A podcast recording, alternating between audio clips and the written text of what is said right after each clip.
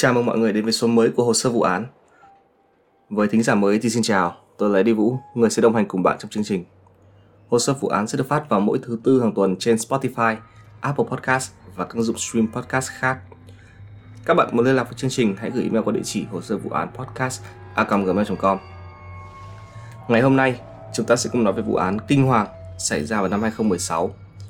Vụ án của Austin Heroff Austin Harrop sinh ngày 21 tháng 12 năm 1996, có bố mẹ làm nha sĩ và dược sĩ và được sinh ra trong gia đình khá giả. Nhà của Austin cũng nằm trong khu khá giả và rất an toàn. Năm 2021, có 44 tỷ phú sống ở gần phạm vi nhà của Austin. Năm 2010, Austin lên 13 tuổi. Bố mẹ Austin ly dị và cùng trong năm đó, cả bố và mẹ của Austin đều đã có bạn trai và bạn gái mới. Điều này ảnh hưởng khá nặng với Austin và em gái Haley kém một tuổi nhưng sau một thời gian thì cả hai cũng đã quen dần vì không có quá nhiều thay đổi lớn về nơi ở. Cả hai anh em vẫn ở trong nhà mà mình lớn lên cùng mẹ, còn bố thì chuyển ra ngoài sống riêng nhưng không quá xa gia đình cũ. Một năm sau khi bố mẹ ly dị, Austin lên trung học.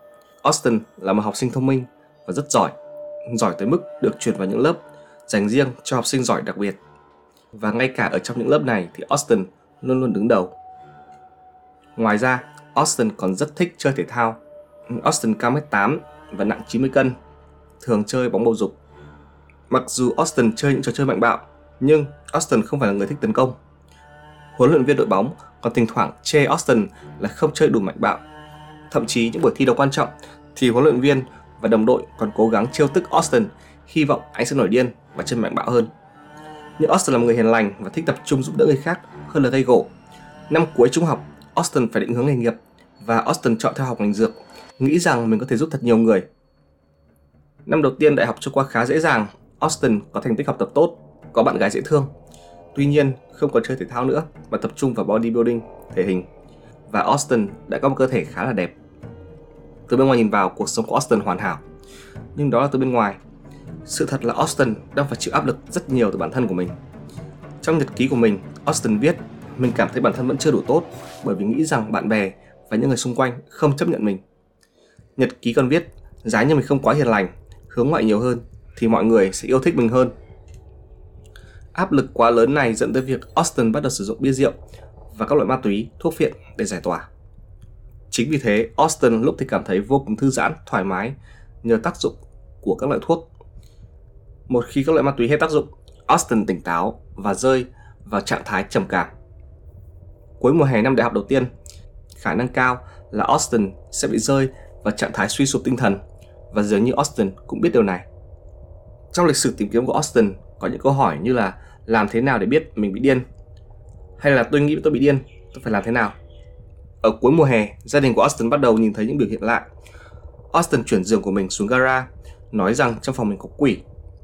Ban đêm, Austin đi lại trong nhà mình, nói rằng mình đang đi tuần và cứ sau 2 giờ, Austin gõ vào cửa phòng mỗi người, nói rằng mình đang kiểm tra Rõ ràng đang có chuyện gì đó xảy ra với Austin nhưng gia đình không biết phải giải quyết thế nào. Thứ duy nhất mà mọi người trong gia đình làm đó là khóa trái cửa để Austin không thể mở cửa mỗi khi đi tuần vào ban đêm. Sau thời gian, gia đình biết chắc chắn rằng Austin đang dùng thuốc và khi đối mặt với Austin thì Austin thú nhận ngay lập tức. Gia đình dành nhiều thời gian để giúp Austin cai nghiện và chuẩn bị gửi Austin vào trại cai nghiện. Nhưng mà trước khi Austin có cơ hội để đi cai nghiện, một chuyện khủng khiếp đã xảy ra. Buổi sáng ngày 15 tháng 8 năm 2016, một người bạn quen Austin từ hồi bé nói rằng Austin tự nhiên xuất hiện trước cửa nhà mình mà không báo trước. Khi người bạn này ra mở cửa thì Austin hỏi Tôi sinh năm bao nhiêu? Người bạn này cảm thấy khó hiểu và trả lời ờ, uh, 1996 Rồi Austin đi và không nói gì cả. Người bạn này nhìn Austin rời đi và cảm thấy khó hiểu chuyện gì vừa xảy ra và phân vân không biết có nên gọi điện thoại để báo cho gia đình Austin hay không. Sau một lúc thì người bạn này quyết định gọi điện thẳng cho Austin. Thuyết phục Austin là hãy về nhà mình, gọi thêm mấy người bạn nữa cùng em gái Haley để đi ra biển. Mục đích chính là người bạn này không hề muốn Austin đi lang thang một mình. Austin nghe theo và quay trở lại về nhà của bạn mình, gọi thêm em gái Haley cùng mấy người bạn nữa và cả nhóm quyết định ra biển chơi. Nhưng khi ra tới nơi thì Austin bảo mình cần quay về nhà để lấy ít đồ. Khi Austin quay trở lại thì đã thay quần áo và quần áo Austin mặc lúc đó là rất dày. Còn thời tiết lúc đó thì không hề lạnh. Ngoài ra, cổ tay còn đeo hai chiếc đồng hồ và còn đeo kính dâm. Khi bạn bè nhìn thấy thì họ bật cười và còn trêu ghẹo Austin là tại sao mặc quần áo mùa đông trong khi trời rất nóng. Nhưng Austin không hề cảm thấy buồn cười. Ban đầu không nói gì cả, nhưng sau đó mọi người cứ trêu ghẹo, khiến Austin nổi điên lên và dọa nếu như còn trêu thêm một lần nữa thì sẽ giết tất cả mọi người. Cả nhóm im lặng, em gái của Austin chạy ra an ủi và Austin lại trở lại trạng thái bình thường.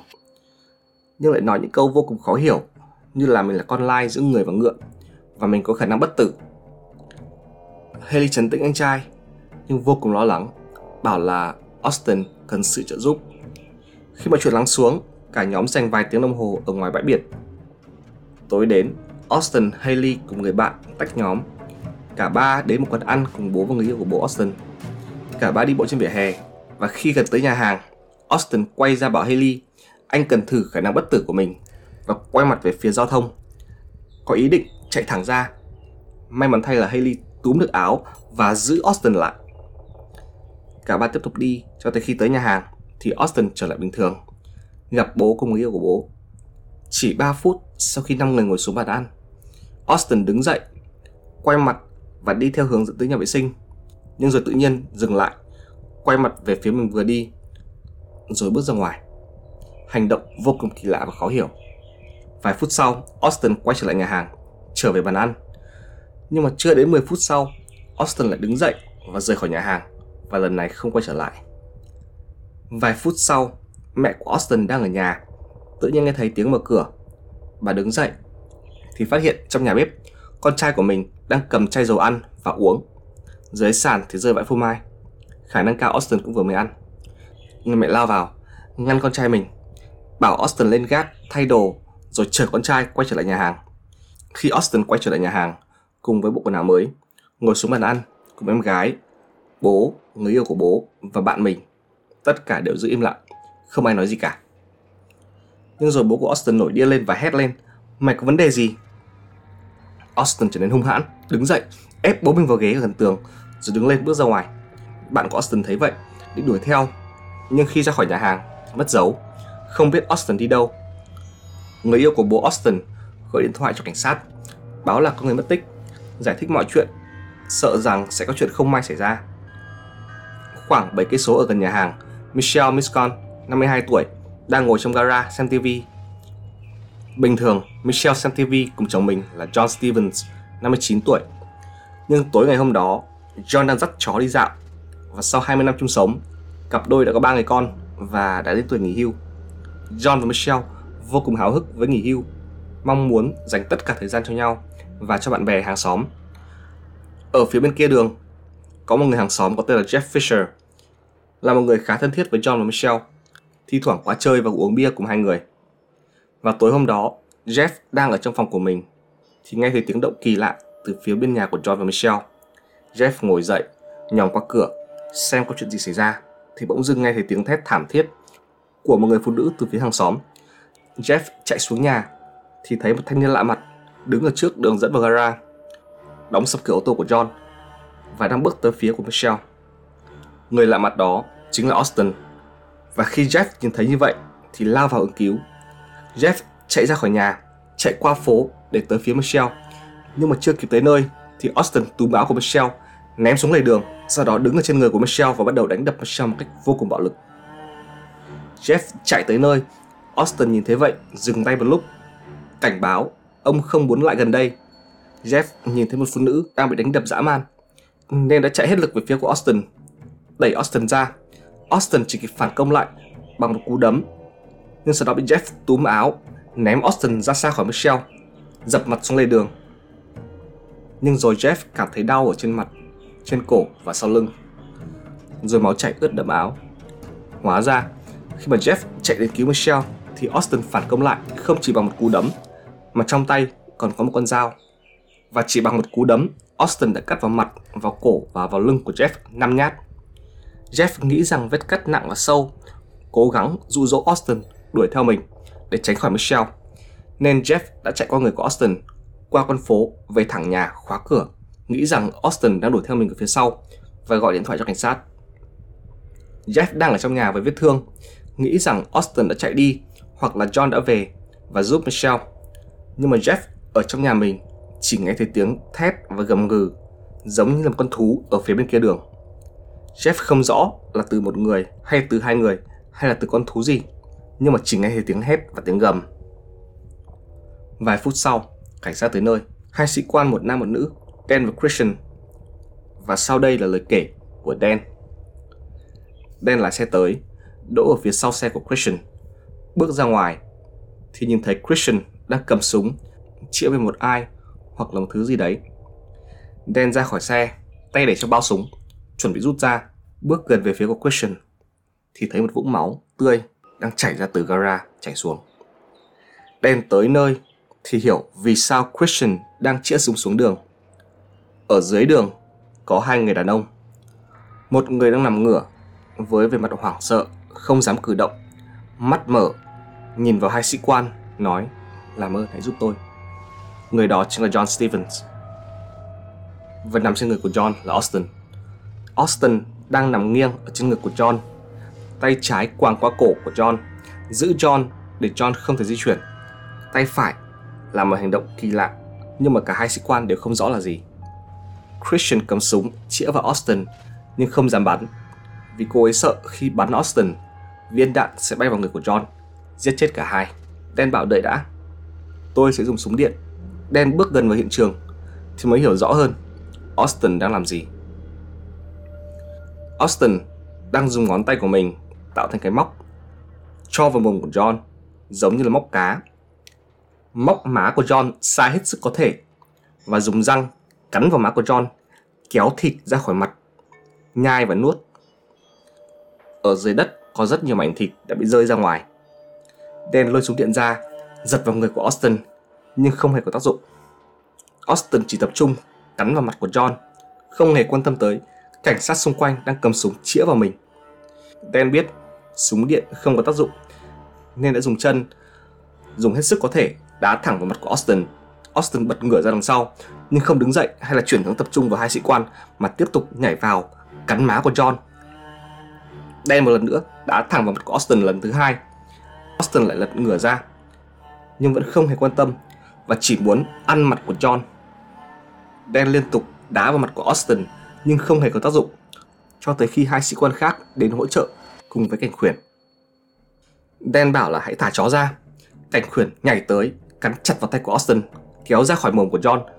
Nhưng mà Austin dùng hết sức, giật tay ra khỏi mồm của cảnh khuyển, tiếp tục móc mồm của John và cắn không hề quan tâm tới việc là mình đang bị thương nặng từ chú chó tiếp tục móc má và cắn vào mặt của John. Cảnh khuyển lại lao tới ngoạm vào tay của Austin kéo ra nhưng Austin lại một lần nữa giật tay ra khỏi mồm của chú chó tiếp tục lao vào hành hạ John. Cảnh quyền chạy tới cắn lần thứ ba. Cùng lúc đó, Dan dùng hết lực có thể đá thẳng vào mặt của Austin. Austin quá sốc, ngã xuống dưới đường, ngửa mặt lên trời. Dan chạy tới, còng tay của Austin kéo ra xa khỏi John. Khi Dan định cầm nốt tay còn lại thì Austin hét lên Giết tôi đi, tôi đang ăn thịt người, giết tôi đi. Ba sĩ quan còn lại phải chạy tới để hỗ trợ thì Dan mới có thể đeo còng tay cho Austin. Khi mọi chuyện lắng xuống, cảnh sát vào gara thì phát hiện thấy Michelle đang nằm ở dưới sàn. Không may đã qua đời do bị đánh đập quá nhiều lần. Và John không may đã qua đời sau khi tới viện do bị đâm, bị đánh và bị cắn. Cảnh sát cho rằng sau khi John dẫn chó về thì thấy Austin đang đánh đập vợ mình nên đã nhảy vào ứng cứu nhưng không thành công. Jeff Fisher, người hàng xóm bên kia đường, may mắn sống sót. Sau khi Austin bị còng tay thì mặt không có biểu hiện gì cả. Cảnh sát phải đưa vào viện. Bác sĩ phát hiện trong ruột của Austin có các chất hóa học. Khả năng cao là Austin đã uống các loại hóa chất được tìm thấy ở trong gara. Austin đã hôn mê suốt 11 ngày, nhưng vẫn sống. Bác sĩ không hề nhận thấy trong cơ thể của Austin có bất kỳ loại ma túy nào cả. Có nghĩa là khi Austin hành hạ, đánh đập John và Michelle, Austin hoàn toàn tỉnh táo. Đây là lời khai của Austin. Sau khi ngồi ở nhà hàng cùng bố, Austin chạy ra ngoài thì nhìn thấy những bóng đen có khuôn mặt trắng. Austin biết rằng những bóng đen đó là ác quỷ nên đã chạy thật nhanh về phía nhà của John và Michelle. Khi thấy Michelle đang xem TV, Austin muốn chạy vào nhờ giúp đỡ, nhưng Michelle thấy người lạ bước vào gara nên đã hét lên. Austin tưởng rằng Michelle đã bị nhập nên đã tấn công. Đặc biệt là khi tỉnh lại, Austin không hề nhớ đụng độ với cảnh sát, không hề nhớ chi tiết mọi việc mình đã làm và thậm chí không hề nhớ mặt của John. Một tiến sĩ tâm lý nổi tiếng thế giới đã đưa ra đánh giá khi mọi chuyện xảy ra, Austin đang ở trong trạng thái tâm thần. Những người sử dụng ma túy vẫn có bản năng sinh tồn. Nhưng khi Austin đang tra tấn John, cảnh sát đang chĩa súng vào người mình, dọa bắn. Nhưng Austin không hề dừng lại mà tiếp tục tra tấn, chứng tỏ bản năng sinh tồn của Austin lúc đó là không có. Nhiều người chỉ ra rằng Austin chưa bao giờ bị chuẩn đoán có vấn đề tâm lý, nên viện cớ là lý do tâm thần chỉ là ngụy biện. Nhưng mà nhiều bài nghiên cứu về tâm lý cũng chỉ ra rằng người bình thường vẫn có thể rơi vào trạng thái tâm thần, mất kiểm soát. Hiện nay, Austin đang bị tạm giam và chờ xét xử. Nếu như nhận định mà khi gây án, Austin đang ở trong trạng thái tâm thần, không ổn định, thì Austin sẽ không phải chịu án hình sự. Nếu bạn là thẩm phán, quyết định vụ án này, thì bạn sẽ làm gì? Một người bình thường chịu áp lực từ bản thân quá nhiều dẫn tới việc lạm dụng các loại thuốc, ma túy, bia và rượu, rồi dẫn tới việc tấn công hai người vô tội một cách quá dã man. Đó là tất cả những gì chúng ta có về vụ án của tuần này. Podcast hồ sơ vụ án sẽ được phát vào mỗi thứ tư hàng tuần trên Spotify, Apple Podcast và các ứng dụng stream podcast khác. Nếu các bạn muốn liên lạc với chương trình, hãy gửi email qua địa chỉ hồ sơ vụ án podcast a.gmail.com.